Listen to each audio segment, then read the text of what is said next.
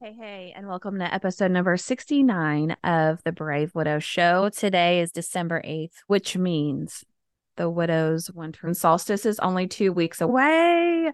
I'm so excited. If you are not signed up, I don't know what to tell you at this point, unless this is your first episode, but you should sign up. You should be on the email list by going to bravewidow.com slash free, F R E E, and be in the know V be an email VIP and know when these amazing free events are coming to a virtual hangout near you.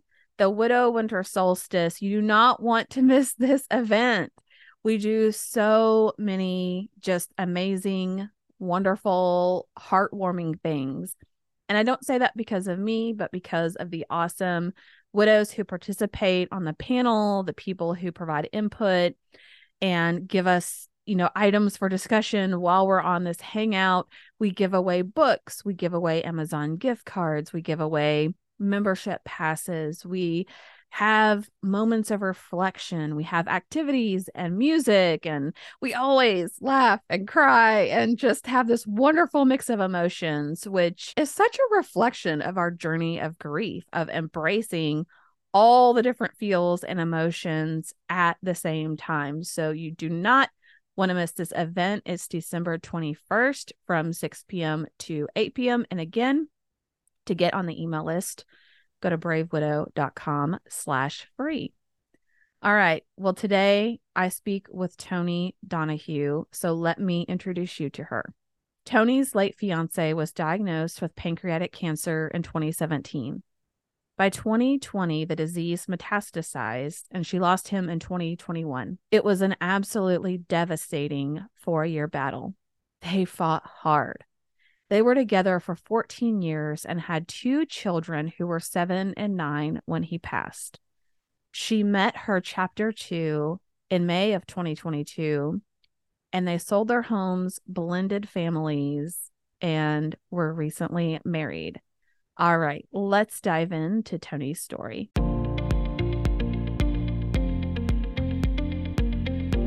Welcome to the Brave Widow podcast. I'm your host, Emily Jones. We help young widows heal their heart, find hope, and dream again for the future. Hey, hey, welcome to another episode of the Brave Widow Show. Today, I have a special guest, Toni Donahue. And I'm so excited for Toni to be here and to be able to share her story. So, Toni, thank you so much for agreeing to come on the show. And I'm, I'm really glad to have you today. Thank you for having me. Absolutely. So, if you don't mind, if you would share with the audience a little bit about you, about your background, and then we can just dive into your story wherever you'd like to start. Okay. I met my late fiance in spring of 2008. Uh, we were together for about four years before we brought our first daughter into the world, Olivia. And then we bought our first home together. And that was a, a big accomplishment for us. And uh, that following year, we brought our other daughter into the world, Addison. We had a pretty exciting family life with, you know, two small girls nothing was a dull moment ever. We were all doing fine and dandy until uh, November of 2017 when the doctors called after some tests he had and we had to go into the office. And at that moment, I knew something was wrong. We went in and he was diagnosed with stage 1B pancreatic adenocarcinoma. And following that was four years of life risking surgeries to try to save him chemotherapy, radiations, everything you can think of. And it was awful. He was three, or my girls were three and five when he was diagnosed, and he passed away in December of 27 or 2021.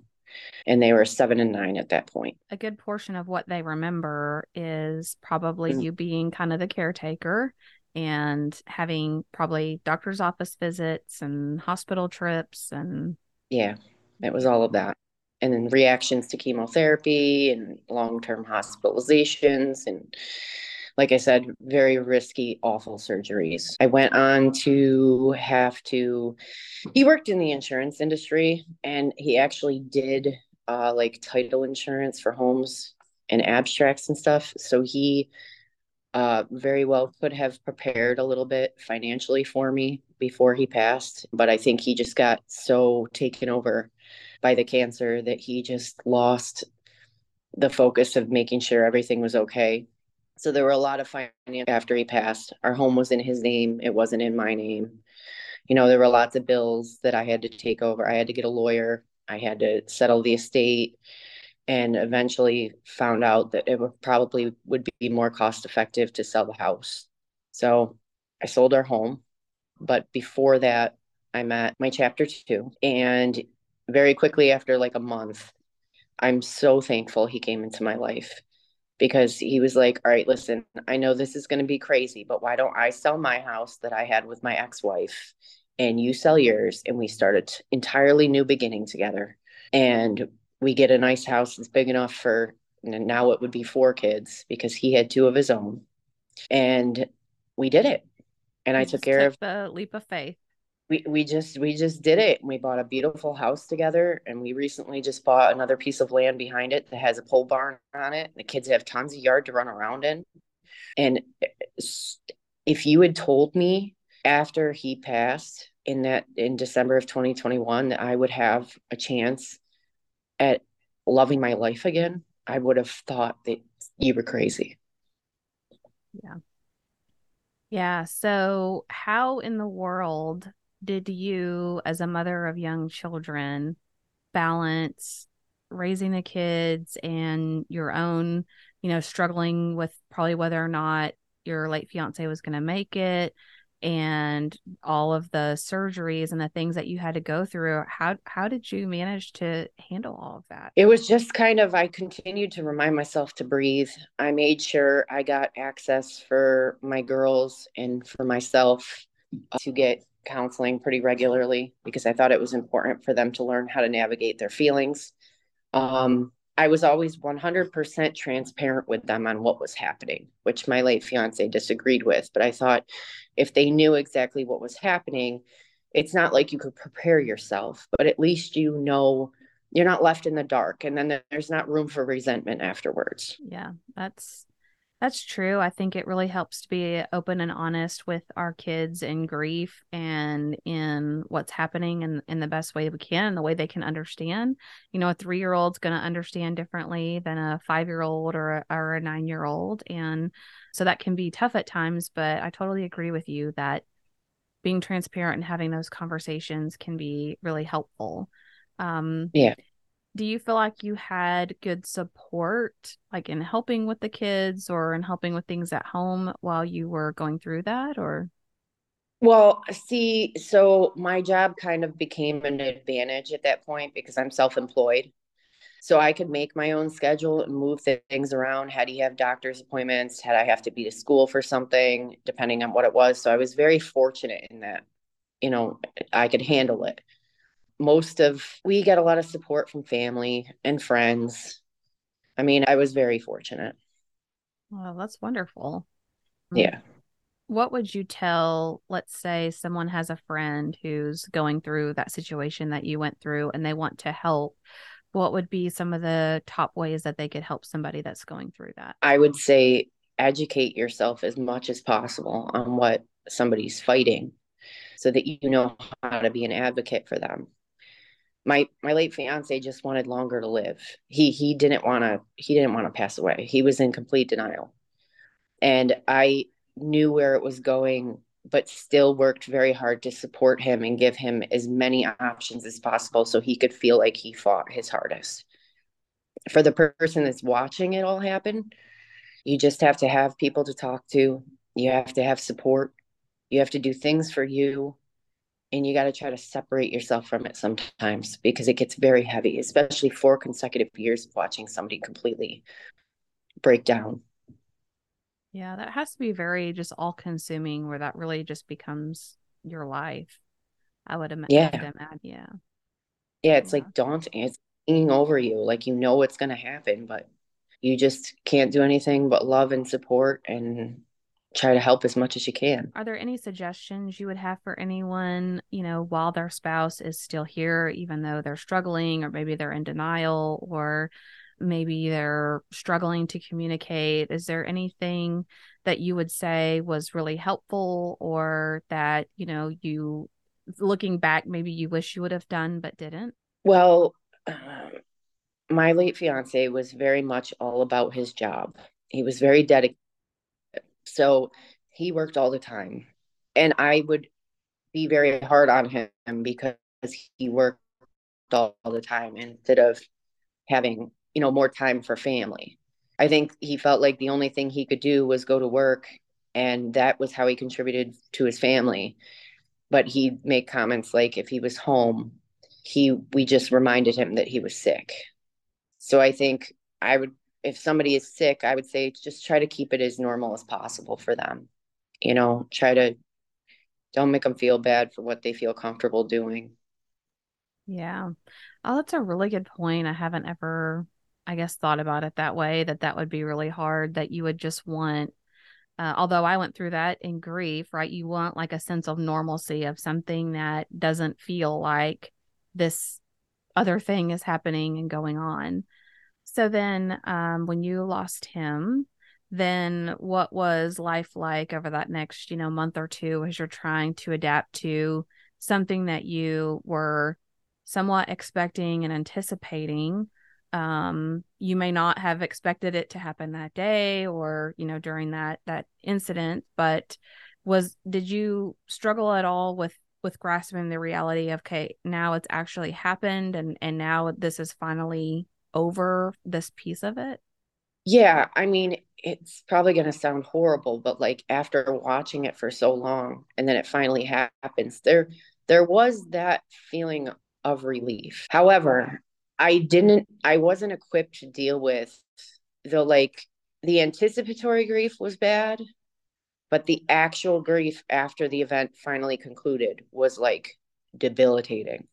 Like i just wanted to stay in bed but i had to get up and do minimal things because i had to get the girls up and i had to make sure they were okay.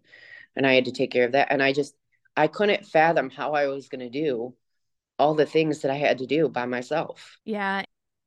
So if i had to imagine it would be that the relief of okay this person finally is no longer suffering is also mixed with increased sadness because they are gone now and you don't have that opportunity to talk with them that must be exhausting and overwhelming and um maybe even unexpected just the amount of emotion that you were feeling yeah i just i wanted to sleep i just i just the between worrying about trying to figure out what I was going to do about the estate and trying to keep it together for my kids. And yeah. And then I was I, like, one day I was just like, you know, and just the loneliness is crippling, especially at night. It was worse at night. Yeah. I, I, I felt that way too. And I, I do hear a lot of people say that at night because usually that's the time you would be in bed with your spouse or you're kind of wrapping up your day, you know, is at that time. I am would imagine too that having those additional legal challenges and being able to make decisions and being able to close out things on the estate was difficult if you weren't legally married and trying to navigate all that may have even caused you to have extended grief or to be additionally frustrated through that process. Do you have any suggestions for how to best navigate that? Well for me I was thankful for my father in law and his wife because they they got me a lawyer they brought him over to the house they instructed me exactly what i had to do and basically walked me through the process you know like people were trying to to try to help alleviate some of it like they saw it and that support still to this day like i don't i couldn't have done it without them well, that's awesome. And it's really glad. It sounds like they were really supportive of you and wanted to help you through the process. I know a lot of people have kind of an opposite experience. Um, so that can be challenging, but it sounds like they were really trying to make an effort there with you and the family. Yeah. Well, he he worked with his parents. So they saw it every day for 4 years too, you know. It wasn't something that they didn't watch also. That's true. So, at what point after this horrible loss did you ever feel a glimmer of hope that you know, this wasn't going to be your life forever. You, you weren't going to live in sadness and despair. What, what was that like for you? Well, I remember there was one conversation I had with my late fiance in the kitchen, and it was probably, it was a couple months before he passed and and he was just watching TV and he's laying on the couch and out of nowhere I'm like making dinner and out of nowhere he goes I need you to promise me you're going to move on. And I was like, "What? Why would you say that?" He's like, "Just promise me, please. I don't want to talk about this. But I I need you to promise to move on." And I'm like, "Okay, I promise." And I remember getting into like 2 months, 3 months post loss and thinking to myself, I can't do this forever. Like I have to I have to pick up the pieces. I have to live my life. Like he's not living his life and he would want to be living and I need to be living. I can't just let this consume me every day. It's exhausting. So I m- remember being absolutely terrified. You know, I started getting up, I started doing more things, I started taking myself out and doing more things for me. And I d- joined a couple dating websites and started trying just just talking to a few people, seeing how it went. Boy, it can be a mess out there. yes, it can. There's some pretty crazy uh, experiences out there. Um, and you know, I haven't. We were together for 14 years. I had no idea how to navigate this. So you know, there were a couple people I went on dates with and realized, eh, you know, whatever. And then I think it was five months after he passed, I met my current husband. So how how did you meet your current husband? Tell us about that. Facebook dating. Facebook dating. Oh, I love yeah. it. You know how mm. Facebook dating is? They literally the second you choose your status, you change it from like married or or engaged to widowed. They like all of a sudden Facebook dating shows up on there. It's so messed up. It's like, wow, thanks. Thanks, Facebook. then were you like, well, I'm just gonna have a little peek. Let's just see. Let's just see what what it, what the options are out there. Yeah, and I dated one guy that definitely wasn't for me. I went on a date with another guy that definitely wasn't for me. And then I, uh, you know, I I kept deleting the Facebook dating and then opening the Facebook dating and going back and forth because I wasn't sure if I really wanted to entertain the craziness that's out there. And I went back on one night and I got matched with somebody and it said he was friends with my neighbor. So I of course called my neighbor and had to ask for references. And yes. And she was like, "Oh my god, why didn't I think of this?" She goes, "You guys are like the same human." And so we went out on a date and it was it just felt right. I love that. So, was there a point where you felt like, okay, I'm ready to date, I'm ready to meet somebody? Or, like you said, were you having to kind of waffle between, oh, I think I'm ready, I don't think I'm ready? What, how, how were you feeling when you were trying to make those decisions or you were dipping your toes onto these dating websites? I was petrified because I've been out of game for so long. But, you know, I figured what's the harm in just going out to dinner with somebody? I mean, if it doesn't if we don't work out it doesn't work out. Like it at least gives me something to look forward to something to be terrified about other than anything else and something to be excited for you know? Like it was just just wanted to try it out. I was pretty open-minded to it. Hmm, that's great.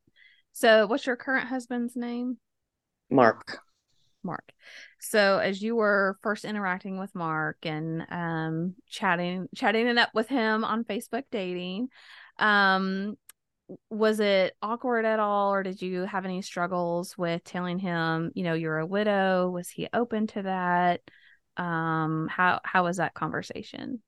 Well, as with I feel like anybody who has not been through what we've been through, it is a struggle to try to explain to them the the verbiage of what you use. Like he like first referred to my late fiance as my ex and i go no no no no no no no. No no. That's not how that goes. You know and at one point i think he felt a little jealous or uncomfortable because he'd ask me questions and i'd answer him. And i go you know i just laid it out real quick. I was just like listen you're not competing with somebody who's gone. Just as I have love for him, I have just as much love to give for somebody else. It's not a competition, never going away. The grief will come in waves. I will have bad days on anniversaries and every important day that was important for us. And you just have to give me some grace for that. That doesn't mean I would love you any less. It just means it's different. It's not divorce. He's divorced, you know, and it's a totally different situation. So eventually, you know, he understood. So now we have a wall full of pictures in our upstairs living room that have pictures of my girls and my late fiance and I, and pictures of him with his kids, and pictures of our kids together, and pictures of everything. So it's incorporated everywhere in our home. We hung pictures up of them when we got married. So, um, I know people will want to know things like did you say on your dating profile that you were a widow? Did you wait until you started talking to someone to let them know that, you know, that was your situation? Or did you see a, an advantage or a disadvantage either way? I would never list it on my profile because I felt like I got way too many weird, sketchy messages of people looking for money or looking for this or that. Like they think that because somebody passed away that you like got this giant inheritance. I would mention it when people ask because I feel like the number one question is, so why are you here? Like, right. what do you look? What? Why did your last relationship end? Well, I'm a widow. You know, I try to wait until you know you go out on a date to tell them because I feel like it's more to unpack there. But everybody, that's like the first question they ask. Right. Yeah. Yeah, I totally agree. I also had it on my profile and it didn't take me long to take it off because I definitely got some savvy, even some savvy scammers or con artists or whatever you want to call them that were, you know, trying to communicate. So, uh, yeah, I, I agree with that. Well, um, I also can understand, you know, maybe Mark's lack of understanding or the need for education of understanding how you can love him and also your late fiance.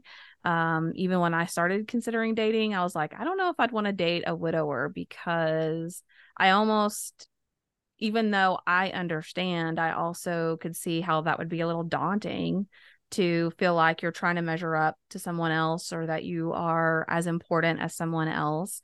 What advice would you give for widows and they're trying to have some of these initial conversations and maybe the person they're dating is just struggling to understand it or maybe they don't vocalize it but they demonstrate some insecurities. Is there anything that you know they could do to kind of ease that ease those concerns? Yeah i mean you have to reassure them. You have to be very honest and open and explain it clearly because until it's explained like similarly like i explained it they don't see it like that. They see it as, uh, am i ever going to be good enough? Are you ever going to love me as much as you loved him? And that's not it at all. It's just whenever you lose someone you grieve them. And when you lose a life partner you grieve them. And it's a forever thing. It's not a just oh for the next year or so i'll grieve you and then i'll be done with it. I mean it's not as bad now as it used to be but it comes in waves.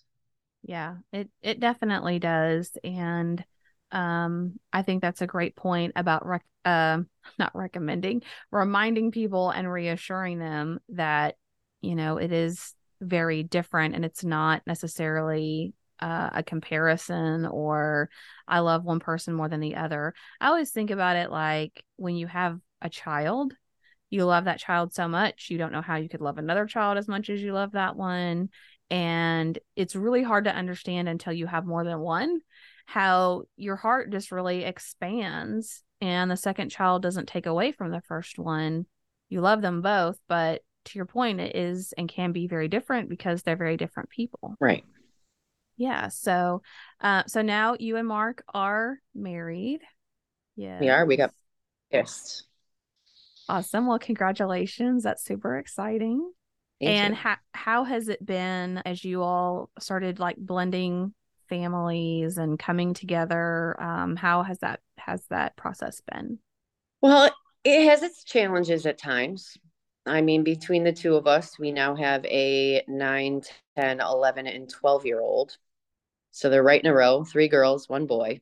And, you know, there's conflict naturally, but we, I think we've navigated it as, as well as we possibly can so far. I think the first year was a little bit challenging incorporating everybody's lifestyles and everybody's you know different quirks and stuff like that but we're we're getting there was there anything in particular that you felt like was really helpful in people just I feel like it's challenging to live with anybody you've not lived with before, regardless oh. of how you're related to them. So, any suggestions yeah. on, you know, trying to create a new day to day life, bringing people together?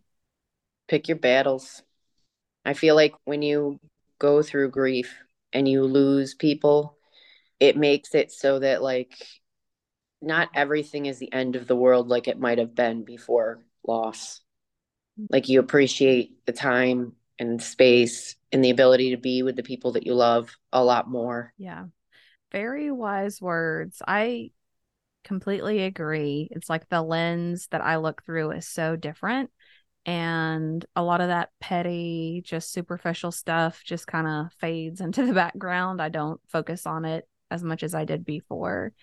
Um, so that's great advice. Well toni thank you so much for coming on the show and, and being willing to share your story and advice that you have for other young widows that are out there. I really appreciate it Thank you so much for having me. Hey guys, thank you so much for listening to the Brave Widow podcast. I would love to help you take your next step, whether that's healing your heart, finding hope, or achieving your dreams for the future. Do you need a safe space to connect with other like minded widows? Do you wish you had how to's for getting through the next steps in your journey, organizing your life, or moving through grief? What about live calls where you get answers to your burning questions? The Brave Widow membership community is just what you need. Inside, you'll find courses to help guide you, a community of other widows to connect with, live coaching and Q&A calls, and small group coaching where you can work on what matters most to you. Learn how to heal your heart, find hope, reclaim joy, and dream again for the future. It is possible. Head on over to bravewidow.com to learn more.